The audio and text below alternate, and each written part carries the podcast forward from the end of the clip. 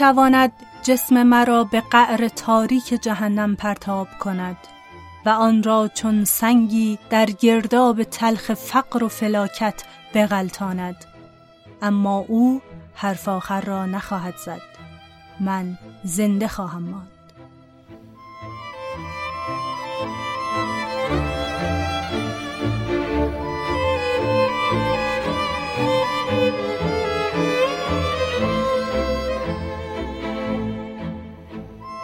سلام. پادکست دراما رو میشنوید. من مرزه محمدزاده هستم و این پادکست رو با همراهی امین اندلیبی و محمد نازمی تولید می‌کنیم. پادکست دراما راجع به هنر درام، تئاتر یا همون نمایشه که توی اون از تاریخ تئاتر و اینکه چطور به وجود اومده و چه مسیری رو طی کرده تا الان صحبت می‌کنیم. از نویسنده ها و نمایشنامه ها و کارگردانای بزرگ میگیم و سعی می‌کنیم بررسی کنیم که هر کدوم توی تاریخ تئاتر چه تأثیری داشتن و چه نقاط عطفی رو به وجود آوردن. اگه به هنر تئاتر علاقه دارین و دوست دارین از تاریخ تئاتر بیشتر بدونین با ما همراه باشین.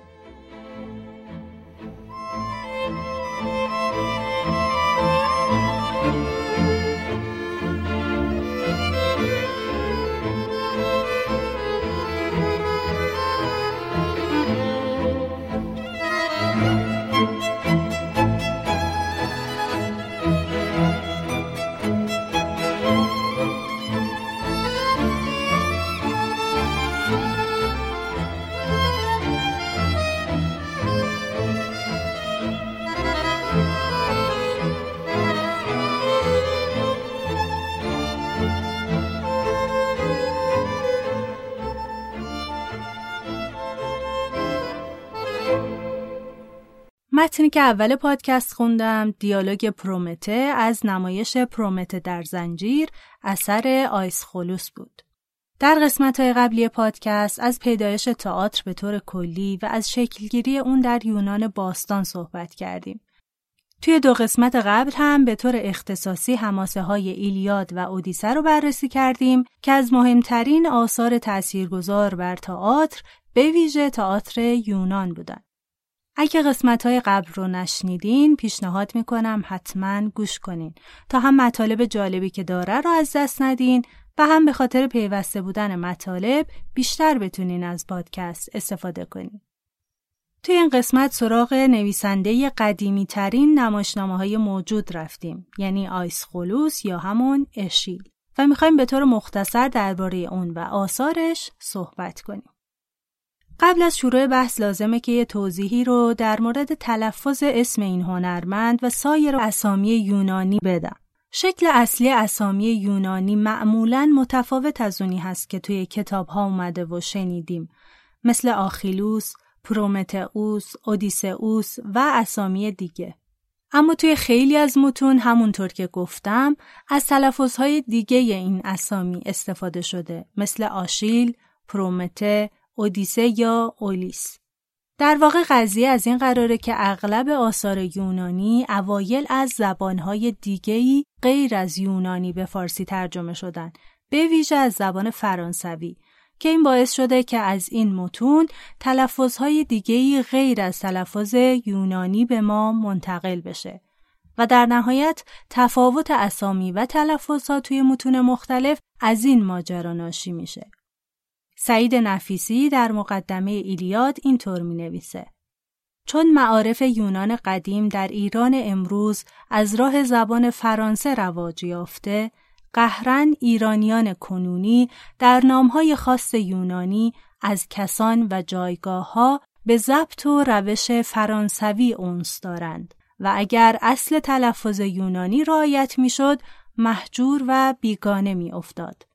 ناچار برای آنکه در ذهن خوانندگان ایرانی شبهی روی ندهد رایت سنت زبان فرانسه را که در ایران رایجتر است کردم. در مورد این قسمت هم به طور اختصاصی باید این توضیح بدم که یه تشابه اسمی بین آشیل قهرمان حماسه ایلیاد و اشیل نمایشنامه نویس یونانی وجود داره.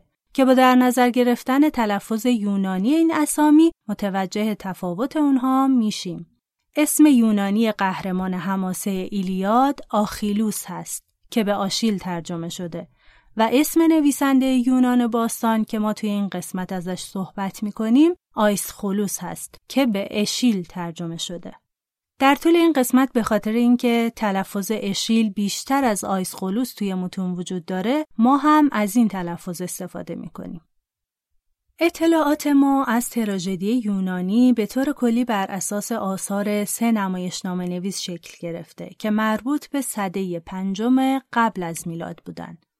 آیسخولوس یا اشیل، سوفوکلس یا سوفوکل و اوریپیدس یا اوریپید. حدود سی تا نمایشنامه از این سه نفر باقی مونده که قدیمی ترین اونا متعلق به اشیل هست و در واقع اشیل رو پدر تراژدی می‌دونن. اشیل در سال 525 قبل از میلاد توی یه شهر نزدیک به آتن و توی یه خانواده اشرافی به دنیا اومد. از زندگی اون اطلاعات زیادی وجود نداره. با این حال می‌دونیم که در طول زندگیش بارها در جنگ شرکت کرده که مهمترین اونا دوتا جنگ با امپراتوری ایران بوده. اولین بار در سال 490 قبل از میلاد توی 35 سالگی که در جنگ ماراتون شرکت می‌کنه و بار دوم ده سال بعد توی نبرد سالامیس. تجربه دیدن و حضور در جنگ در اندیشه اشیل و شکلگیری آثارش نقش اساسی داشت. در قسمت دوم پادکست هم به این موضوع اشاره کردیم که تئاتر در یونان باستان از سیاست و اوضاع اجتماعی اون داره خیلی تأثیر می گرفته. درباره جنگهایی که اشیل حضور داشت هم باید اشاره کنیم که ایرانیان و یونانیان قرنها با هم در زمینه تجاری و نظامی رقابت داشتند و بارها با هم جنگیدن. توی بیشتر نبردها هم ایرانی ها پیروز می شدن. اونا جنگجوهای دلیری بودن اما توی جنگی که در زمان داریوش در دشت ماراتون بین ایران و یونان اتفاق افتاد این یونانی ها بودن که موفق شدن سپاه ایران رو شکست بدن. یکی از برادرای اشیل هم توی این جنگ کشته شد. ده سال بعد پسر داریوش خشایارشا مقدمات حمله به یونان رو آماده کرد. بهار سال 480 قبل از میلاد سپاه عظیم ایران به تنگه داردانل در شمال غربی ترکیه امروزی رسید و به شکل برقاسا نیروهای یونانی رو شکست داد و پیشروی کرد. یونانی ها خیلی سریع عقب نشینی کردن و از آتن فرار کردند. خشایارشا وارد آتن شد و با شهر تقریبا خالی از سکن مواجه شد. اون پیروز شد ولی برخلاف پدر و جد بزرگش کوروش کبیر مغرور شد و دست به خشونت زیادی زد. اون دستور داد شهر رو غارت کنن و آتش بزنن. اما کمی بعد نیروی دریایی ایران وارد خلیج سالامیس شد. اینجا دیگه نقطه قوت یونانی ها بود. استحکام کشتی ها، تاکتیک مناسب نبرد دریایی و مهارت دریانوردای یونانی به کمکشون اومد و سپاه عظیم ایران در برابر لشکر کوچیک یونانی ها توی صحنه نبرد شکست خورد. اشیل شاهد عینی این اتفاقات بود. اشیل توی 26 سالگی اولین نمایشنامش رو نوشت و تقریبا در 41 سالگی برای اولین بار توی جشنواره دیونوسوس برنده جایزه شد. اشیل حدود دو دهه فرمانروای ادبیات یونان بود تا اینکه یک رقیب جوان ظهور کرد به اسم سوفوکل. سوفوکل بعد از سالهای طولانی جایزه اول رو از چنگ اشیل درآورد. هرچند خیلی زود نمایشنامه نویس کهنکار دوباره با نوشتن هفت دشمن تبس به جایگاه اول برگشت. در سال 458 قبل از میلاد هم اشیل بزرگترین پیروزیش رو به دست آورد. خلق سگانه اورستیا. اون در حدود 70 80 تا نمایشنامه نوشت و 13 بار جایزه اول رو کسب کرد. اشیل با این که اولین کسی نیست که درام نوشته اما اولین کسیه که ازش آثار مهمی به جا مونده. نمایشنامه های اشیل از نظر خیلی از مردم و بزرگان یونان سرشار از گفته های کفرآمیز بود و متهم شد که در نمایشهاش اسرار مراسم دینی رو فاش می‌کنه و حتی کارش به دادگاه کشیده شد. ولی برادرش آمینیاس بساتت کرد و زخمهای اشیل رو که از جنگ روی بدنش مونده بود در برابر انجمن یونانی ها نشون داد و جونش رو نجات داد.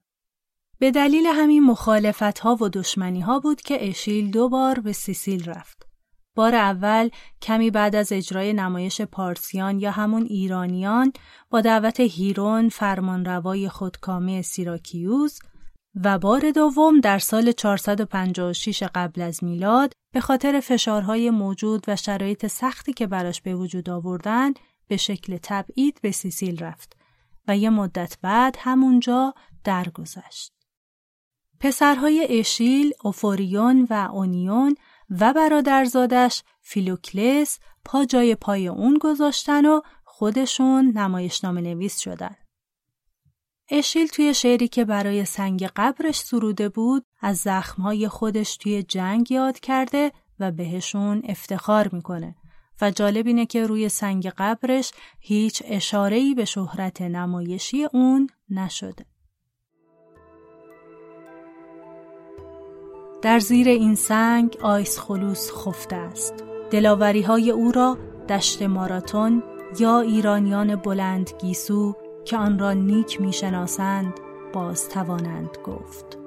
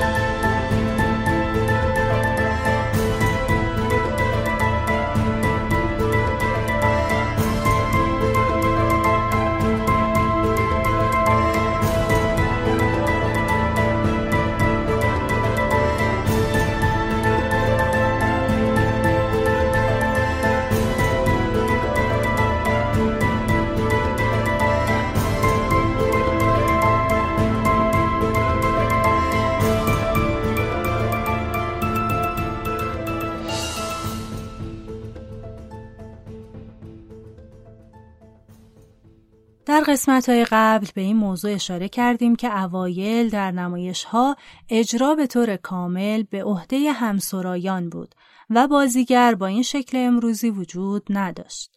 اما کم کم بازیگرها از همسرایان جدا شدند و نقش همسرایان کمرنگ و کمرنگ تر شد تا از بین رفت. قبل از اشیل تسپیس یه بازیگر را از همسرایان جدا کرده بود به شکلی که یه بازیگر با همسرایان صحبت می کرد و فضا از مونولوگ و تکگویی همسرایان به دیالوگ بین بازیگر و همسرایان تغییر کرده بود. ارسطو توی فن شعر می نویسه اول اشیل تعداد بازیگران را از یکی به دو تا رسانید و در عین حال از اهمیت گروه خونیاگران کاست و برای گفتگو اهمیت بیشتری قائل شد. البته بعدها که سوفوکل بازیگر سوم رو معرفی کرد، اشیل هم از بازیگر سوم استفاده کرد. با اینکه اشیل از اهمیت همسرایان نسبت به نویسنده های قبلتر از خودش کم کرد، اما توی آثارش همچنان نسبت به نویسنده های بعد از اون سرود همسرایان طولانی و پیچیده است. ولی از نظر ژاکلین درومویی اهمیتی که به همسرایان توی آثارش داده به تراژدیهاش شکوه و عظمت میده. به خصوص وقتی روی صحنه اجرا میشه. سرودخانی و حرکت همسرایان این شکوه رو بیشتر نشون میده. شخصیت های درام های اشیل ویژگی های کمی دارن اما قاطع و نیرومندن و کاملا با بازی و حرکت در صحنه متناسبن.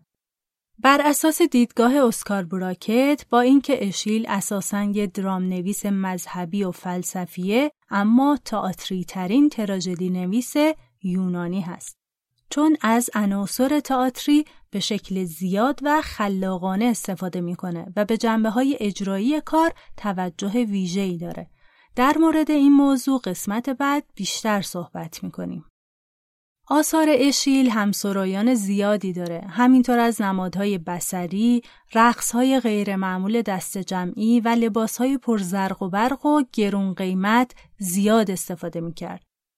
اکثر تراژدی های اشیل به استثنای پارسیان به شکل سگانه یا تریلوژی نوشته شده که شامل سه نمایشنامه بر اساس یک تم و یه داستان میشه. تراژدی ملتمسان و پرومته در زنجیر هر کدوم بخش اولی از یه سگانه هستند و نمایشنامه هفت دشمن تبس بخش نهایی یه سگانه است که بقیه بخشای این سگانه ها در دسترس نیستند. سه بخش تریلوژی های اشیل ارتباط خیلی نزدیکی با هم دارن که این مسئله در مورد آثار سوفوکل و اوریپید کمرنگ شده. تراژدی اشیل شکل ساده ای داره، کم تحرکه و در طول بعضی از اپیزودها هیچ اتفاقی نمیافته. همینطور هر نمایشی معمولا فقط یه حادثه داره که اون هم اکثرا بعد از گذشتن دو سوم تراژدی اتفاق میافته. از دید رومایی همه اوایل تراژدی در انتظار اون یه اتفاق میگذره و همه بخش پایانی به تأسف خوردن بر اون صرف میشه. آگاهی تدریجی نسبت به این اتفاق باعث میشه که هیجان تماشاگران دائم تشدید بشه. اما جایی برای قافلگیر شدن وجود نداره و تماشاگرها برای روبرو شدن با حادثه اصلی آماده میشن. شخصیت های آثار اشیل درگیر مسائل کیهانی هستند. در تراژدی های یونانی به نوعی جبرگرایی دیده میشه. مثلا همسرایان بارها توی این تراژدیا تکرار می‌کنن که سرنوشت بشر را بنگرید یا قدرت خدایان را ببینید. البته این به معنای بیمسئولیتی کامل شخصیت های انسانی این آثار نیست و انتخاب های اونا و ارادهشون هم تا حدی در روند وقایع تأثیر داره. اما به گفته اشیل اگر کسی در فنای خود بکوشد خدایان هم کمکش می کنند. در دنیای اشیل خدایان همه جا حضور دارند. جهان آثار اون دنیایی جویای نظمه و جهانی که در اون خشونت حکم فرماست و آدمی تحت تعقیبه. اما از ورای اضطراب این جهان اشیل به دنبال یک عدالت الهیه و آدمی امیدوار و در عین حال در حراسه. ادغام این دوتا حس به تئاتر اشیل تنین خاصی میده. به گفته دکتر محمد علی اسلامی ندوشند اشیل همه جا بر خط اعتدال و عدالت حرکت می کند. به اعتقاد وی توفیق زندگی در رعایت اعتدال است و تخطی از عدالت موجب کیفری این جهانی می گردد که نه تنها شخص خاطی بلکه سلاله او را هم دنبال می کند. موضوع جنگ کم و بیش همیشه در آثار اشیل وجود داره. از درد ناشی از جنگ که برای مردم رنج و ماتم به همراه داره میگه و این مسئله مسئولیت فرمان روایان رو بیشتر می‌کنه.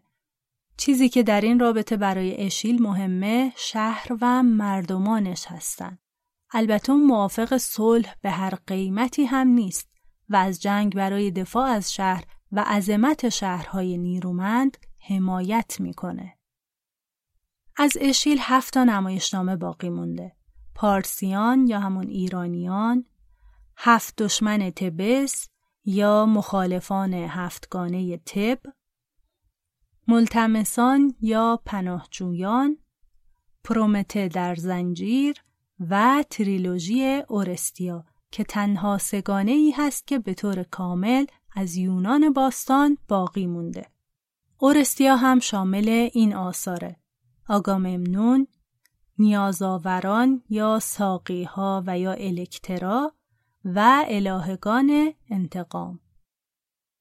این قسمت چهار تا نمایشنامه پارسیان، هفت دشمن تبس، ملتمسان و پرومته در زنجیر رو بررسی می‌کنیم و توی قسمت بعد سراغ سگانه اورستیا میریم.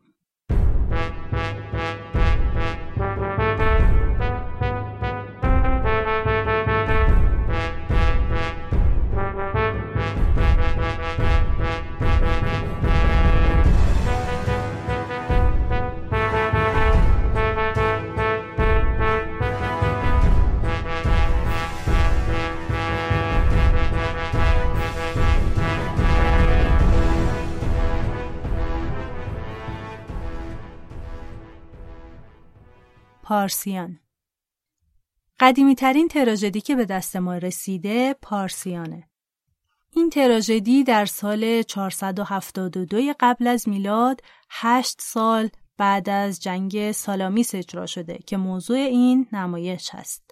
پارسیان تنها نمایشنامه ای با موضوع تاریخی هست که در درام یونان باقی مونده. قبل از اشیل، فرنیکوس شرح این جنگ رو به شعر نمایشی تبدیل کرده بود که از بین رفته. در اوایل تراژدی ملکه آتوسا مادر خشایارشا برای همسرایان که پیرمردای ایرانی هستند درباره خوابی که دیده میگه. اونا وحشت زده هستن چون می‌دونن که خشایارشا در برابر خدایان دچار غرور شده و خدایان هم از مغرور شدن آدمیان متنفرن. پیک از راه می‌رسه و خبر شکست ایرانیان رو در جنگ سالامیس میرسونه. روح داریوش ظاهر میشه و بی احتیاطی جوانانه خشایارشا رو عامل مصیبت می‌دونه. به خاطر اینکه اون وقتی آتن رو اشغال کرد مجسمه های خدایان یونانی رو نابود کرد و معابد رو آتیش زد. سرانجام خشایارشا وارد میشه و برای کشته شدگان و خیشاوندانش سوگواری می‌کنه و نمایش با ناامیدی تموم میشه. پارسیان از زاویه پیروزمندان که نه بلکه از طرف شکست خوردگان در جنگ روایت میشه. به گفته دکتر اسلامی نودوشن گویا هدف اشیل از نوشتن این اثر این بود که روحیه مردم خودش رو بعد از جنگی که خسارتهای زیادی به بار آورده بود تقویت کنه و به خاطر این مصیبت ایرانیان و سوگواری اونا رو با اغراق در اثرش نشون داده. یونانی ها توی این اثر به درگاه خدایان شکر می‌کنن.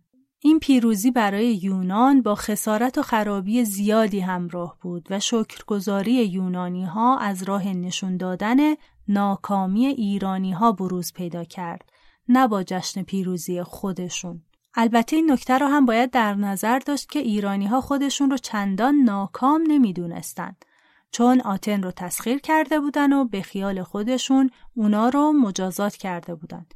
در واقع این جنگ برنده ای نداشت. از دیدگاه فیلیپ زاریلی امروزه بین پژوهشگرا درباره این نمایشنامه خیلی بحث و جدل هست که آیا به عنوان یه اثری در نظر گرفته بشه که برای ستایش از آتنی های پیروز نوشته شده یا برای ابراز همدلی با ایرانیان شکست خورده.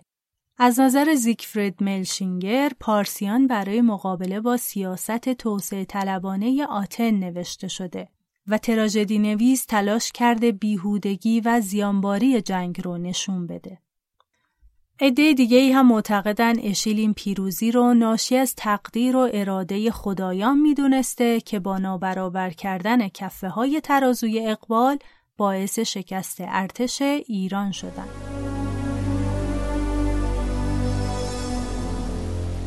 هفت دشمن تبس تو بیشتر تراژدی های یونان باستان دو تا خاندان اهمیت زیادی دارند.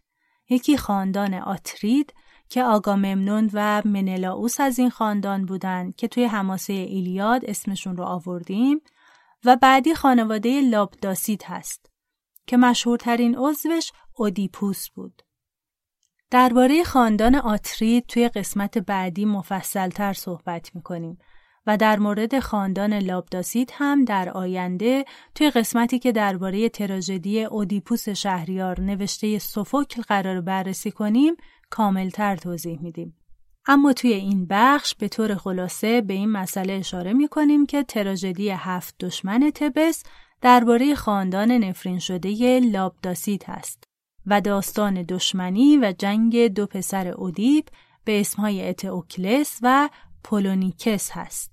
اودیپ پیر و نابینا بعد از اینکه پسراش بهش پناه نمیدن اونا رو نفرین می‌کنه. همینطور اودیپ در بستر مرگ وصیت می‌کنه که بعد از اون پسرانش هر کدوم یک سال و به نوبت حکومت کنن یعنی یک سال در میون و اگر کسی خلاف این عمل کنه به دست همدیگه کشته میشن. با این حال در پایان اولین سال حکومت اتئوکلس تاج و تخت رو به برادرش پولونیکس تحویل نمیده و بین دو برادر همونطور که اودیپ گفته بود دشمنی به وجود میاد. تراژدی اشیل داستان این خصومت رو تعریف می‌کنه. پولونیکس که می‌بینه برادرش حکومت رو بهش تحویل نداد به شهر آرگوس میره و گروهی از مخالفان حکومت شهر تبس رو با خودش متحد می‌کنه که به هفت تن علیه تبس مشهور شدن. اتئوکلس به عنوان مدافع شهر تصمیم می‌گیره که برادر رو به جنگ تن به تن دعوت کنه. هر دو پسر کشته میشن و تراژدی با سوگ به پایان می‌رسه. این اثر پنج سال بعد از اجرای پارسیان در سال 467 قبل از میلاد نمایش داده شد و پایان سگانه ای بود درباره خاندان اودیپ که دو بخش دیگرش همونطور که قبلا گفتیم به دست ما نرسیده.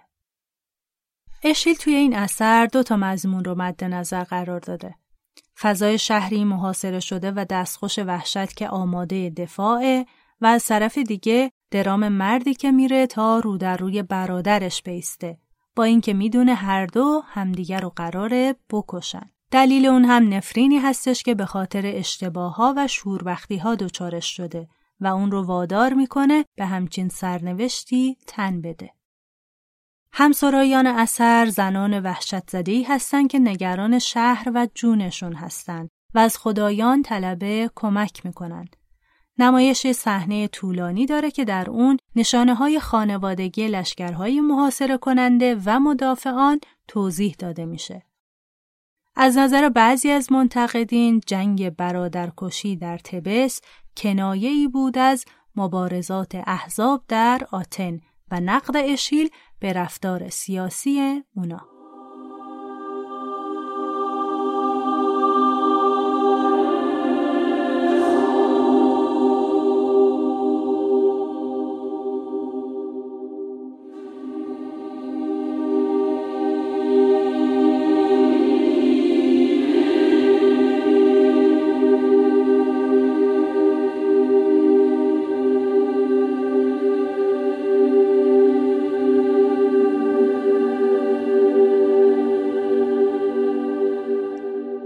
ملتمسان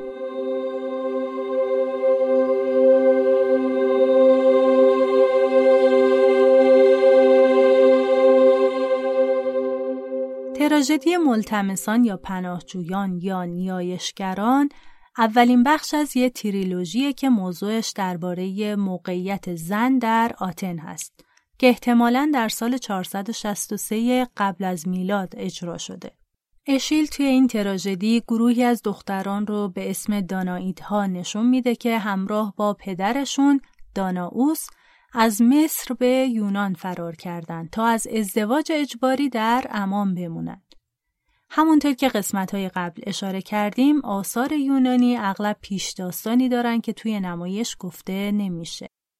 توی اسطوره مربوط به این داستان هم که پیش داستان این نمایش محسوب میشه گفته شده که آیکوپتوس برادر داناوس پنجاه تا پسر داشت و به برادرش پیشنهاد داده بود که پسرانش به طور دست جمعی با دخترهای اون ازدواج کنند. اما داناوس که فکر می کرد با این کار قرار جایگاهش به خطر بیفته قبول نکرد و با دخترانش به شهر آرگوس فرار کرد. اما برگردیم به نمایشنامه ملتمسان. پلاسکوس که شاه آرگوس هست دخترها رو در حال گریه و التماس در محراب معبد خدایان شهر می‌بینه. این دختران همسرایان اثر هستند که نقش اصلی رو هم توی تراژدی ایفا می‌کنن چون مسئله سرنوشت اونا مطرحه و بیش از نصف ابیات متن هم به اونا تعلق داره. پلاسکوس جلوی این گروه از زنای وحشت زده و ملتمس قرار گرفته که حمایت و یاری اون رو می‌خوان. اون اول نمی‌خواد کمک کنه و از این کار امتناع می‌کنه اما مردم شهر داناییت یا همون دخترها رو سزاوار حمایت می‌دونن. پلاسکوس هم خیلی دموکراتیک دلایل رو میسنجه. تردید می‌کنه اما سرانجام تصمیم می‌گیره که به اونا کمک کنه. با اینکه می‌دونه این کار شهرش رو در آستانه جنگ قرار میده. پلاسکوس از یه طرف به تصمیم مردم جواب مثبت میده و از طرف دیگه کمک به زنان رو خواسته زئوس می‌دونه و میگه باید خواست زئوس را اجابت کنم تا از خشمش در امان بمانم. برای انسان میرنده هیچ چیز حراسانگیزتر از آن وجود ندارد. در نهایت دخترها در بین دیوارای شهر آرگوس پناه می‌گیرند.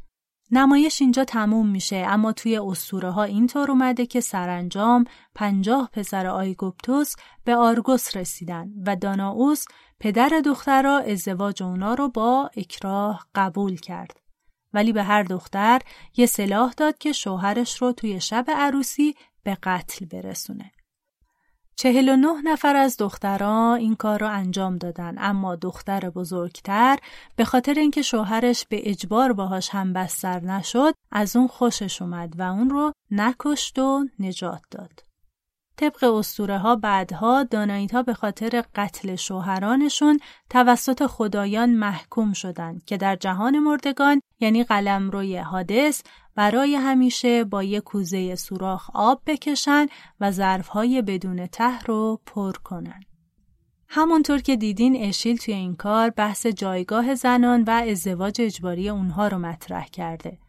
در مقایسه با سایر کارهای اشیل این اثر کنش بسیار کمی داره و بیشتر اون به التماس و زاری دختران میگذره. اشیل با رفتار دموکراتیک شاه آرگوس در واقع به دیدگاه خودش نسبت به دموکراسی توی این اثر تأکید کرده و اهمیت این موضوع رو وقتی درک می‌کنیم که توجه داشته باشیم خود اشیل از یه خانواده اشرافی بوده.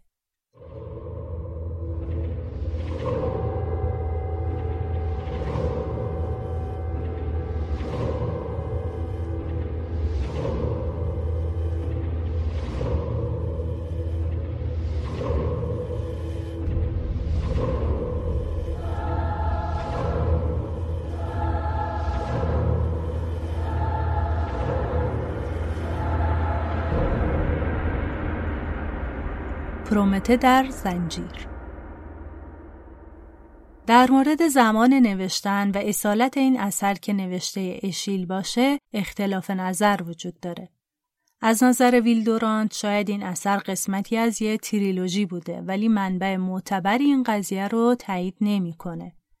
بعضی منابع هم میگن اشیل درام ساتیریک دیگه ای با عنوان پرومته آتشاور رو هم نوشته بوده که البته اثر مستقلی بوده. از یه نمایشنامه دیگه با عنوان پرومته بندگسستم قطعاتی باقی مونده که البته نویسنده اون هم مشخص نیست. نمایشنامه با صحنه شروع میشه که به فرمان زئوس پرومته در کوههای قفقاز به صخره زنجیر میشه که این کار رو هفاستوس خدای آتش آهنگری و صنعت انجام میده و دو نوکر زئوس استبداد و خشونت بهش کمک می‌کنن. زئوس همینطور دستور میده که یه عقاب هر روز جگر پرومته رو شرح شرحه کنه. شب جگر دوباره رشد می‌کنه و فردا شکنجه تکرار میشه. دلیل این مجازات هم خشم زئوس از پرومته است. چون زئوس آتش را از آدمیان دریغ کرده بود اما پرومته اون رو از آسمون دزدید و به انسانها داد. در طول نمایش پرومته زئوس رو تحقیر می‌کنه و به کار خودش در راه رسوندن انسانها به مدنیت و دادن نور و روشنی و آگاهی به اونا افتخار می‌کنه. موجودات مختلفی به دیدن اون میان. گاهی باهاش همدردی می‌کنن. بعضیا نصیحتش می‌کنن که تسلیم بشه. بعضیشون هم تعجب می‌کنن که آیا اصلا بشریت شایستگی رنج بردن پرومته رو داره؟ اما هیچ کسی برای رهایی اون تلاشی نمی‌کنه به جز اوکیانوسی ها که پریهای دریایی و همسرایان اثر هستند. اونا با پرومته همراهی می‌کنند و توی سرنوشتش که مدفون شدن زیر زمینه سهیم میشن. در پایان اثر زئوس که می‌بینه پرومته بر اسیانش پایداری می‌کنه سائقه ای میفرسته به صخره که پرومته در اون به بند کشیده شده و پرومته رو همراه با پریان دریایی به دوزخ میفرسته. طبق برخی از روایت ها گفته میشه که توی آخرین بخش گمشده تریلوژی بعد از گذشتن سیزده نسل از بشر سرانجام هراکلس پهلوان یا همون هرکول عقاب رو می‌کشه و زئوس رو ترغیب می‌کنه که پرومته رو آزاد کنه. پرومته پشیمان میشه، دست از اوسیان می‌کشه و با زئوس آشتی می‌کنه. توی این اثر اشیل موضوع اصلی درام یونانی یعنی کشمکش اراده با تقدیر گریزناپذیر رو مطرح می‌کنه. و از راه این بحث موضوع جنگ بین افکار انقلابی و عقاید قدیمی رو پیش می‌کشه. البته نتیجه‌ای که می‌گیره محافظه کارانه است ولی در عین حال به چگونگی وقوع انقلاب واقفه و با اون موافق. با وجود اعتقاد راسخ اشیل به خدایان، پرومته ایزدی متمرد و اسیانگره. از نظر ویلدورانت این اثر نکته های پنهان زیادی داره. از جمله اینکه درد و رنج ثمره درخت دانش است. آگاهی خون دل خوردن است. آزادی بخش همیشه مسلوب می شود و در آخر اینکه آدمی باید قید و بندهای خود را بپذیرد و خواستهای خیش را در حدود اختزای طبیعت و کیفیت کائنات برآورد. اون این مطلب را هم اضافه می‌کنه که جنگ علم و خرافه، روشنفکری و جهل و نبوغ و جزمندیشی هرگز بدین وضوح توصیف نشده. فیلسوف و ادیب رمانتیک آلمانی فردریش شلگل معتقد بود که پرومته روح و جان تراژدیه.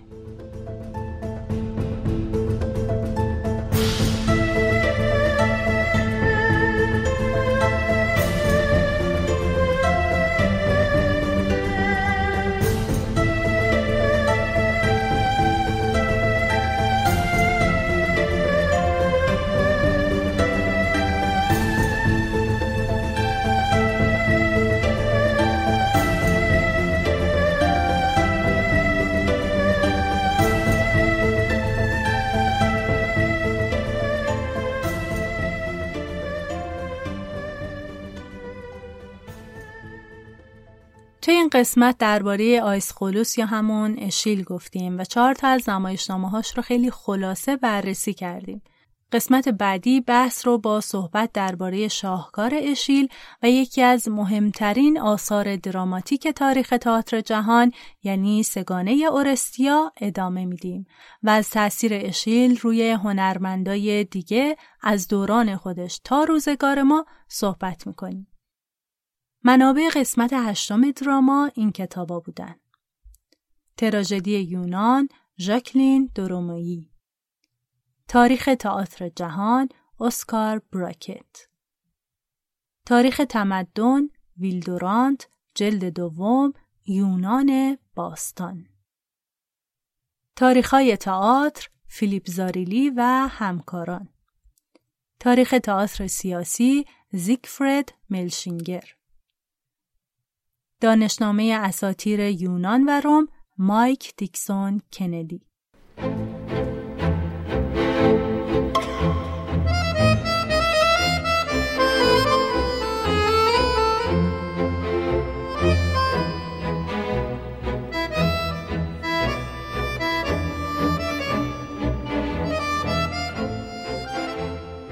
ممنون از اینکه توی این قسمت هم همراهمون بودین. خوشحال میشیم اگه نقد و یا نظری دارین با همون در میون بذارین. برامون توی اپلیکیشن های پادکست کامنت بذارین و اگر کار رو پسندیدین همونجا لایک کنین. از طریق صفحه دراما پادکست توی شبکه های اجتماعی توییتر و اینستاگرام هم می‌تونین با همون در ارتباط باشین. همینطور می‌تونین توی صفحه اینستاگرام پادکست مطالب و عکس های تکمیلی رو هم دنبال کنین.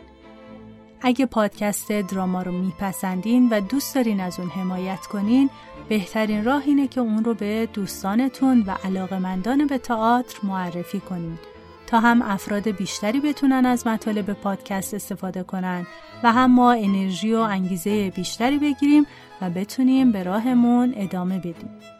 از همه عزیزانی که توی استوریاشون و سایر شبکه های اجتماعی پادکست دراما رو معرفی می‌کنن هم تشکر می‌کنیم. روزگارتون به شادی، درام زندگیتون سرشار از عشق، زیبایی و صلح باشه.